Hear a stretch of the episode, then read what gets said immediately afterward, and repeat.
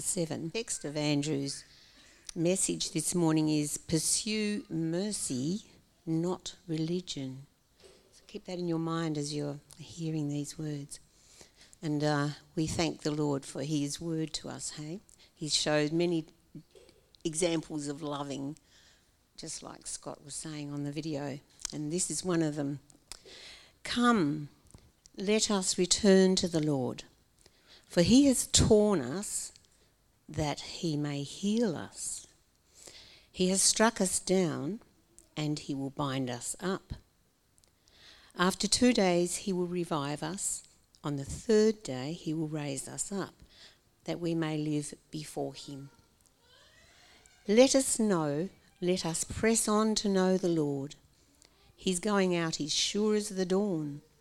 He will come to us as the showers, as the spring rains that water the earth. What shall I do with you, O Ephraim?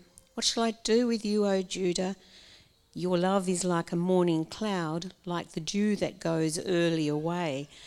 Therefore, I have hewn them by the prophets, I have slain them by the words of my mouth, and my judgment goes forth as the light. For I desire steadfast love and not sacrifice, the knowledge of God rather than burnt offerings. But they, like Adam, they transgressed the covenant. There they dealt faithlessly with me. And there's a New Testament reading, Matthew chapter 9, 9 to 13.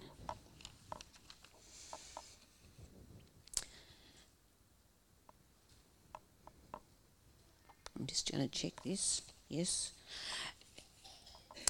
As Jesus passed on from there, he saw a man called Matthew sitting at the tax booth, and he said to him, Follow me. And he rose and followed him. And as Jesus reclined at table in the house, behold, many tax collectors and sinners came and were reclining with Jesus and his disciples. And when the Pharisees saw this, they said to his disciples, why does your teacher eat with tax collectors and sinners?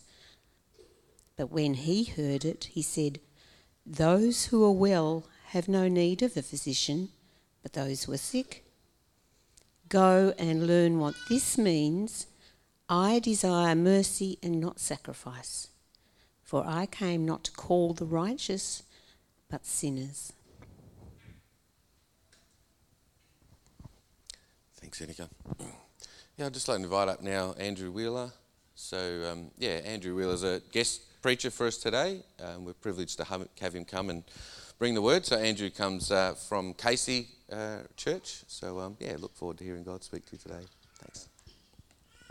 Thank you, Michael, and thank you, everyone. It's a joy to be here with you. Um, we know uh, many of you, and, and it's great to be able to worship with you this morning. Um, let us pray uh, before we hear from uh, the Lord's word. Father, we thank you that we can gather together this morning in your name to worship you. Lord, we thank you for your word, and we pray that as we meditate upon it this morning, that your Holy Spirit would minister to the hearts and minds of each one of us, that you would teach us, that we would come to know you better and to love you more, that the name of your Son would be lifted up, and that you would be glorified through all we say and do this morning.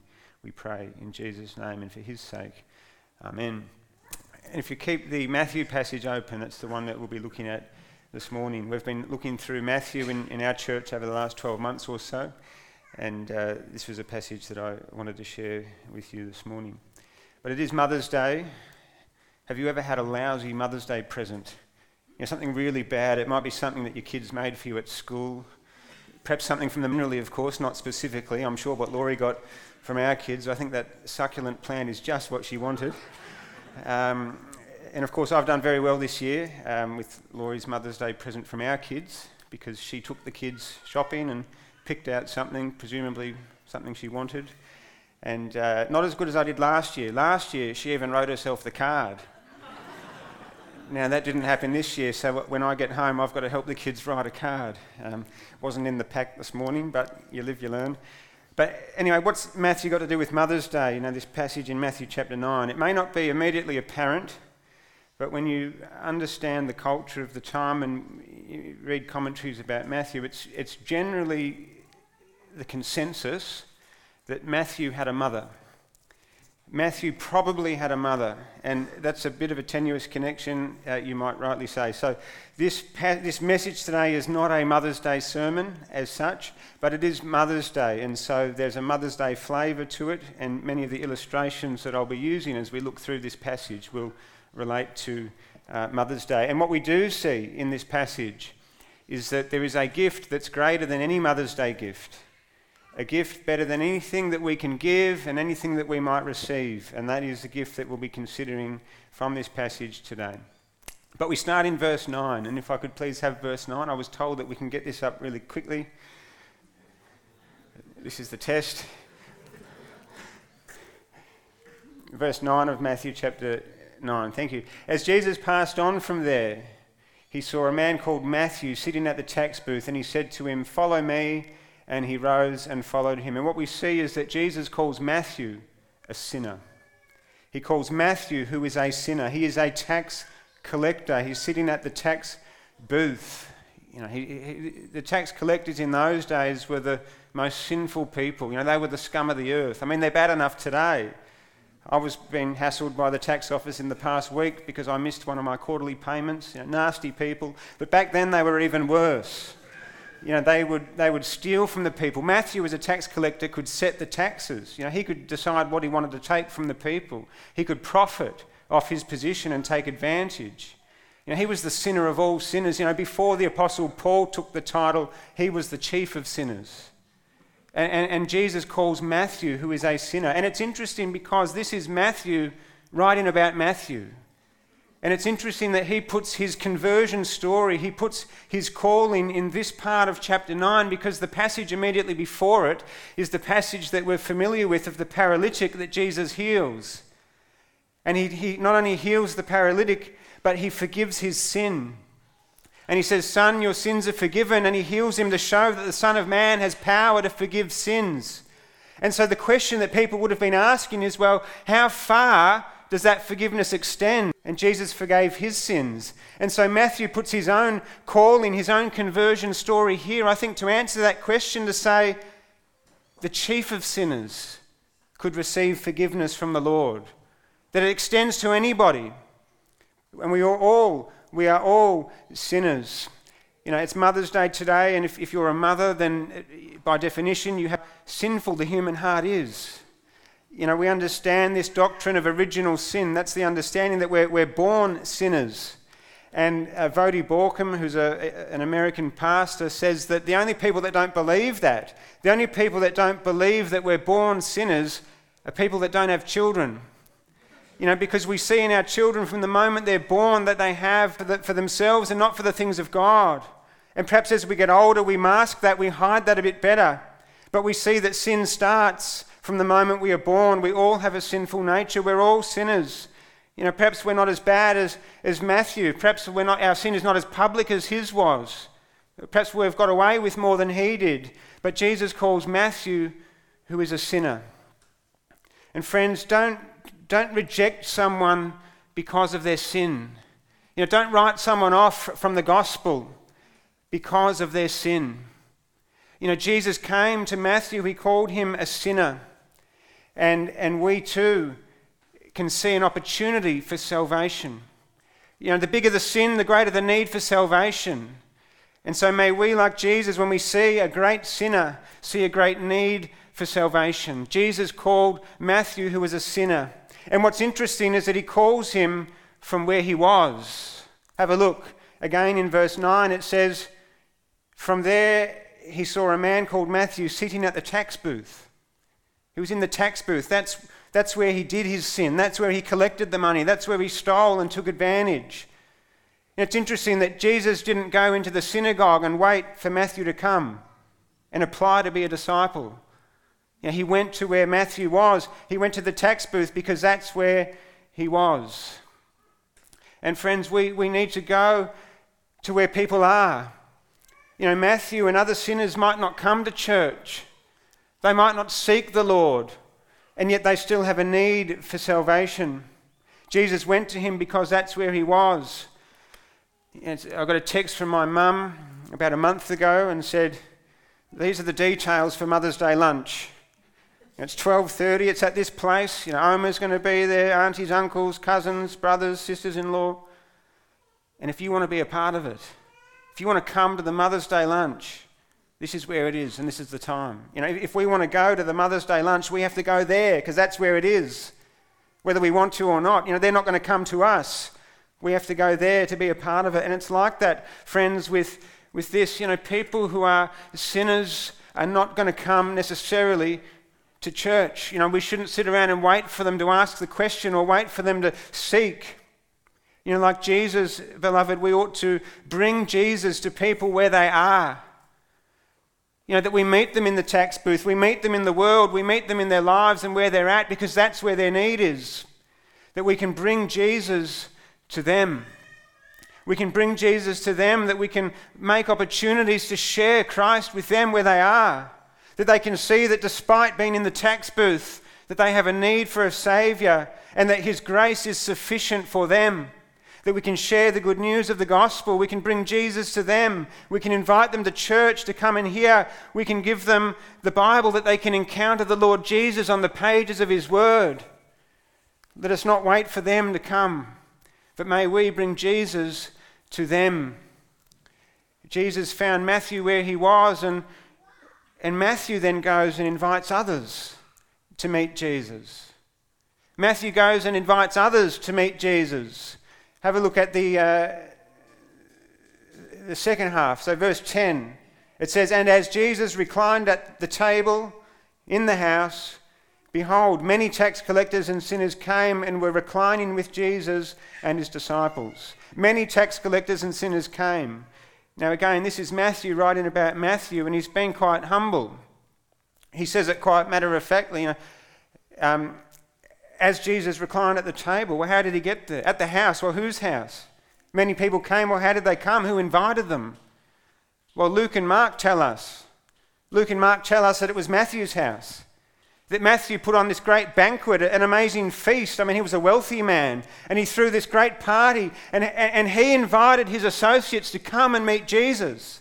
He knew other sinners that needed to meet Jesus, and so he put on this big party and invited everybody there.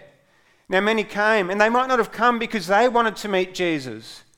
They might not have come because they were interested in finding out about the gospel. They might have come because they enjoyed Matthew's company, perhaps. Perhaps they enjoyed the food. They knew that he would put on a good banquet, so they came. But, friends, the point is they came. That because of Matthew's desire for his friends and associates to come and meet the Lord Jesus, he threw this banquet and he invited people in. They came, and because they came, they met the Lord Jesus. You know, they might have come, like, like Jesus says in John 6, when he feeds the multitudes and he gets a following.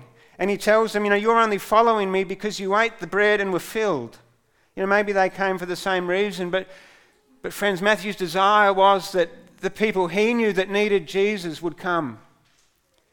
And so, friends, we too can invite people. You know, it's, it's Mother's Day, and when we think about our mums and our grandparents, often we think of people who are great in hospitality. You know, our mums and our grandparents love to be hospitable. Laurie's grandparents, you know, any, any big function, Mother's Day, Christmas, there's always people there that have come from nowhere, random people that turn up, people that had nowhere else to go. And yet they've been brought along because the family know that at, at Ma and Pa's house they're welcome. And they mightn't have had anywhere else to go where they'd fit in, where they'd be welcomed, and they're there. Uh, my Oma, you know, I like to test her. When I visit her, I don't tell her I'm coming because I want to see if she's ready. And every time I come, you know, sure enough, she's got some biscuits and things that she's made. She's ready. If someone comes, there's always biscuits, you know, boterkoek or whatever, and, uh, and, a, and a, a, cup of coffee not far away. You know, our, our parents and grandparents are great um, demonstrators of hospitality, and, and, Matthew was as well. And friends, we can be too. We can be hospitable like Matthew. We can be hospitable so that our homes are open, our lives are open, that people may come in and they may see Jesus. It might be our friendship with them that draws them in. It might be the food that we cook. It might be our, our interest in soccer or our interest in other hobbies that gets them in. But, uh, um, friends, may our lives be open that people may come and see the Lord Jesus. We all know, like Matthew, many sinners that, like us, need the Lord Jesus. So Matthew invited them. And he did that because he knew that sinners need Jesus. It's sinners who need Jesus. Have a look at the next, if we could have the next two verses, please. 11 and 12. Thank you. And when the Pharisees saw this, they said to his disciples, Why does your teacher eat with tax collectors and sinners? But when he heard it, he said, Those who are well have no need of a physician, but those who are sick. You know, the Pharisees asked, Well, why, why does your teacher eat with these people, these sinful people? And, and Jesus says, Well, you know, it's like the sick. You know, there's an irony here because the Pharisees understood that the disciples were students. You know, the word disciple in the Greek, and I'm certainly not an expert in Greek, but the word for disciple is the word for a learner or a student. And the Pharisees knew that these disciples were learning from Jesus. And he, they even describe him as their teacher. You know, why does your teacher eat with tax collectors and sinners? These are the Pharisees. They thought they were the teachers of Israel, they were the guardians of the law. And yet, Jesus, go and learn. Go and learn. And that word's related to the word disciple. Go and learn. You know, these teachers of the law, Jesus is saying, you don't understand the law of God at all. You need to go and learn. You need to go and learn what it means in, from Hosea, that passage that Inika read for us, that I desire mercy and not sacrifice. He eats with the tax collectors and sinners because they're the ones that need him. You know, just like the sick need a doctor, it's the sinners that need a saviour. You, know, um, Jesus demonstrated this. You know, people came to him. If you study Matthew's gospel, many people came needing healing and, and he healed many people. But the physical healings for Jesus, healings pointed to a greater need. You know, like the paralytic that he said, Son, your sins are forgiven. And the healings that Jesus did demonstrated the truth of the message that he spoke. He's proclaiming the truth, the good news of the gospel of the kingdom of God. And he does these miraculous signs and wonders to show that what he says is true. It's also to show a taste of the fullness of the kingdom. That this is good news, that not only has Jesus come to take away the penalty for our sin, but the effect of our sin that in the fullness of the kingdom, at the end of the age, there will be no more suffering, there will be no more sickness. And in Christ's kingdom, we enjoy all that that has. But Christ has a greater need. Son, your sins are forgiven. And it's the sick that need that, not those days I said. And, um, you know, growing up, when we were sick, mum would, would give us medicine. And there were two types that I remember. One was a, a little pink bottle of antibiotics, and we loved that one. That one was really good. Yeah, we, we, looked forward to getting that one. And if my brother was sick and he had it, you know, I'd pretend to be sick so I could get some. And I'm sure mum would have said to us, you know, no, that's not for you. You're not sick. You don't need that one. Uh, but there was another one, a little white tablet uh, called prednisolone. And that's horrible. Uh, that, that's awful, that one. And so if we needed that one, mum would you know, she'd put it in honey and she'd do all sorts of things to give us that one. And we, we didn't want it. And I'm, I'm sure mum would have said to us, you know, you, you're sick and you need this medicine. And if you take this medicine, that's going to help you to get better. And, and so it is, friends, with, with Jesus. When we understand our sickness, that we are all sinners, that we have all sinned and fallen short of the glory of God, we understand that we need medicine. And it's in Christ that we find salvation, forgiveness of sins. It's the sick who need a doctor. So, friends, if, you, if you're a sinner, what you need is a Savior. You know, and we'll go on and we'll see in a moment that what we don't need is just religion or sacrifice. You know, a legalistic righteousness. That's not what we need. What we need is mercy. We need forgiveness. We need a Savior. And if we're like Matthew, if we're sharing Jesus with our friends, with our sinful acquaintances, it's helpful for us to remember that what they need, primarily what they need, is not a life of health and wealth and happiness. They don't need a life of religion or of rules and of legalistic righteousness. They don't need sacrifice. but they need a Saviour. They need the mercy of God shown through Jesus Christ. So, friends, may we, as sinful people, look to the Saviour, and as we share Christ, that we share Him as the Saviour. And, friends, because Jesus comes for sinners, may we pursue mercy and not just religion. Pursue mercy and not just religion. Have a look in verse 13. It says, Go and learn what this means.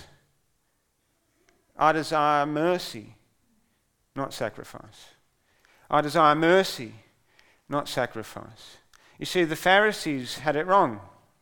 They had a legal system, a religion that was very legalistic and a, and a righteousness that came from themselves. But there was no hope. There was no grace. There was no mercy. It was a complete misunderstanding of the gospel of God. In, in response to who God is and what He does for us, yes, we respond with sacrifice, we respond with worship, we respond with a life lived for Him. But that is not in and of itself what makes us right with God. God desires mercy and not sacrifice. That our lives ought to be lives that overflow with the mercy of God. It's only when we receive His mercy that we are part of His kingdom. You know, he doesn't call us because we're good enough or because we deserve it. That's not why He went to Matthew. He calls us because of His mercy, because of His loving kindness and His grace towards us. I desire mercy and not sacrifice. You know, a Mother's Day present, the typical go to Mother's Day present, at least in, in our home, in my brother's home for our mum, is perfume. Has anybody got, anybody got perfume for Mother's Day? That's our go to. And, and again, it's not my doing. One of my brothers organises that every year, and I, I give him some money, which reminds me, I owe my brother some money. But my mum likes perfume, and it's not because she smells bad necessarily, but she, she likes to put the perfume on and, and smell nice. And you know, some people you can smell them a mile away. You know, you know the people I'm talking about. You can spot their, their cologne from, from a distance. But people put this perfume on because they like to smell nice. And friends, when we think about the mercy of God, this is what Jesus is saying that the mercy of God ought to be the aroma of our lives. That when people see us, they don't see someone who is religious, someone who is self righteous, someone who thinks they're better than everybody else because they go to church or because they read the Bible or pray. When people see us, the aroma that they see, what we give off, ought to be the mercy of God. That we are beneficiaries of His mercy towards us. That we have humbly received what we do not deserve. We've been forgiven. We, God withholds what we do deserve. He withholds the judgment that we ought to receive for our sin. And humbly we receive His grace and His mercy. And as, as humble beneficiaries of that, that's what flows out of us. That we want to show other people this mercy, this love, this grace. That when people look at us, that's what they see. That they don't see a Pharisee, but they see someone who's been saved by the grace and the mercy of God in Christ. And that's what they see flow out of us. Go and learn what this means. I desire mercy and not sacrifice. You know, friends, may that, that mercy be the aroma of our lives. That people, when they see us, they see the mercy of God. And friends, that is because Jesus came to save sinners. Jesus came to save sinners. That's why he came. At the end of verse 13, it says, For I came not to call the righteous, but sinners. I came not to call the righteous, but sinners. You know, Jesus came to save. You know, the verse uh, John 3 6 For God so loved the world that he gave his only Son, that whoever believes in him will not perish, but have everlasting life. But the next verse is so good as well because it says that Jesus did not come into the world to condemn the world, but that the world through him might be saved. Jesus didn't come to condemn Yes, that will come. Judgment will come. Christ will return, and we will all stand before him and be judged. And either we'll stand self righteously, like the Pharisees, trusting in our own goodness, and will be judged, or we stand humbly covered by the blood of Christ, by his mercy and forgiveness. Judgment will come, but friends, today is the day of salvation. It's not the day of judgment. You know, Jesus gives a, an illustration in Luke's gospel of another tax collector and another Pharisee. In this passage, we've got Matthew, the tax collector, and we've got these Pharisees that come and ask questions. Jesus tells a parable in Luke uh, chapter 18 of a Pharisee and a tax collector that go to the temple to pray. And the Pharisee stands and prays and says, You know, Lord, thank you so much that I'm not like that guy over there. You know, I give, I tithe, I give 10% of everything, I do this and that, and, you know, thank you that I'm so wonderful. And the tax collector simply looks at the ground and says, Lord, have mercy on me, a sinner. And Jesus says, That's the guy that goes home justified. You know, Jesus came to save sinners, receive this amazing gift, and to share this amazing gift with people who, who so desperately need it. You know, Jesus came to, to save sinners. Um, friends, may we, may we live in light of that truth. May we not be self righteous. May we not be trying to put on a religion. You know, none of us here are deserving, but we all come as beneficiaries of His grace. When we think about a mother child relationship, you know, Scripture has many examples of that relationship between a parent and a child as symbolic of the relationship God has with His people. You know, as, as parents, our, we love our children, we love them so much. A, a colleague of mine, when I shared an office a number of years ago, said to me that, Andrew, when, you know, with your own children, you start to understand how much your parents loved you. You know, when you have your own children, you just love them so much, you start to realize that's how much my parents loved me. You know, it's an unconditional. They don't, they don't deserve it, they don't earn it. I'm sure they'll never repay it. And like with God, with us, you know, we're the same. We're beneficiaries of His love for us, like a parent and a child. Later in Matthew's Gospel, in chapter 23, he describes himself when, when Jesus laments over Jerusalem. You know, he sees their rejection of him, the people of Israel, and he says, Oh, Jerusalem, Jerusalem. You know, how I longed like a mother hen to gather her chicks under her wings. And yet you wants to gather these chicks under her wings to protect them, to nurture them, to be near to them. And this is the picture that God has with his people. This love of a parent and a child is the love that God has for us. And friends, today is the day of salvation, that we can come in and receive this gift, that we can pursue this mercy, not just religion, not just sacrifice, because we know that Jesus has come to save sinners. You know, friends, when we think about Mother's Day, and we think about our own parents, perhaps we think about our own children. Now, for some of us, it's a, it's a time of sadness for, for various reasons. But we can think about the love that we have from God. You know, and sometimes a parent's love is tough love. You know, sometimes we do discipline our children, and it's out of love. You know, sometimes it's a message we don't want to hear. No one wants to hear that they're a sinner, and yet they need to. It's out of love that we share the message of the gospel, that we tell people of their need, that like us, that they too have sinned and fallen short of the glory of God. And yet God's mercy is available to them in Jesus Christ. You know, and we can think about God as a, as a parent that does not disappoint, and a love that is so much greater than any love that we have or that we have received. You know, may we think about, when we think about Mother's Day, may we think about a gift greater than any Mother's Day gift, both to give and to receive. Dear friends, may you pursue mercy and not religion because Jesus came to save sinners. Let us pray. Almighty God, wonderful Heavenly Father, we thank you for your love. We thank you for the love that you've shown to us through your Son. And Lord, may we lift our eyes to Jesus Lord, and as we think about what it means to be beneficiaries of your mercy, may it fill our hearts with gratitude. And may it overflow in our lives that, like Matthew, that we would go and we would find those we know who need to know. Lord, that through our lives that we would be channels of your mercy, that it would be the fragrance of our lives, the aroma that comes from us, that all those who see us as your ambassadors would see the mercy of God Lord, that they would see your love in Christ.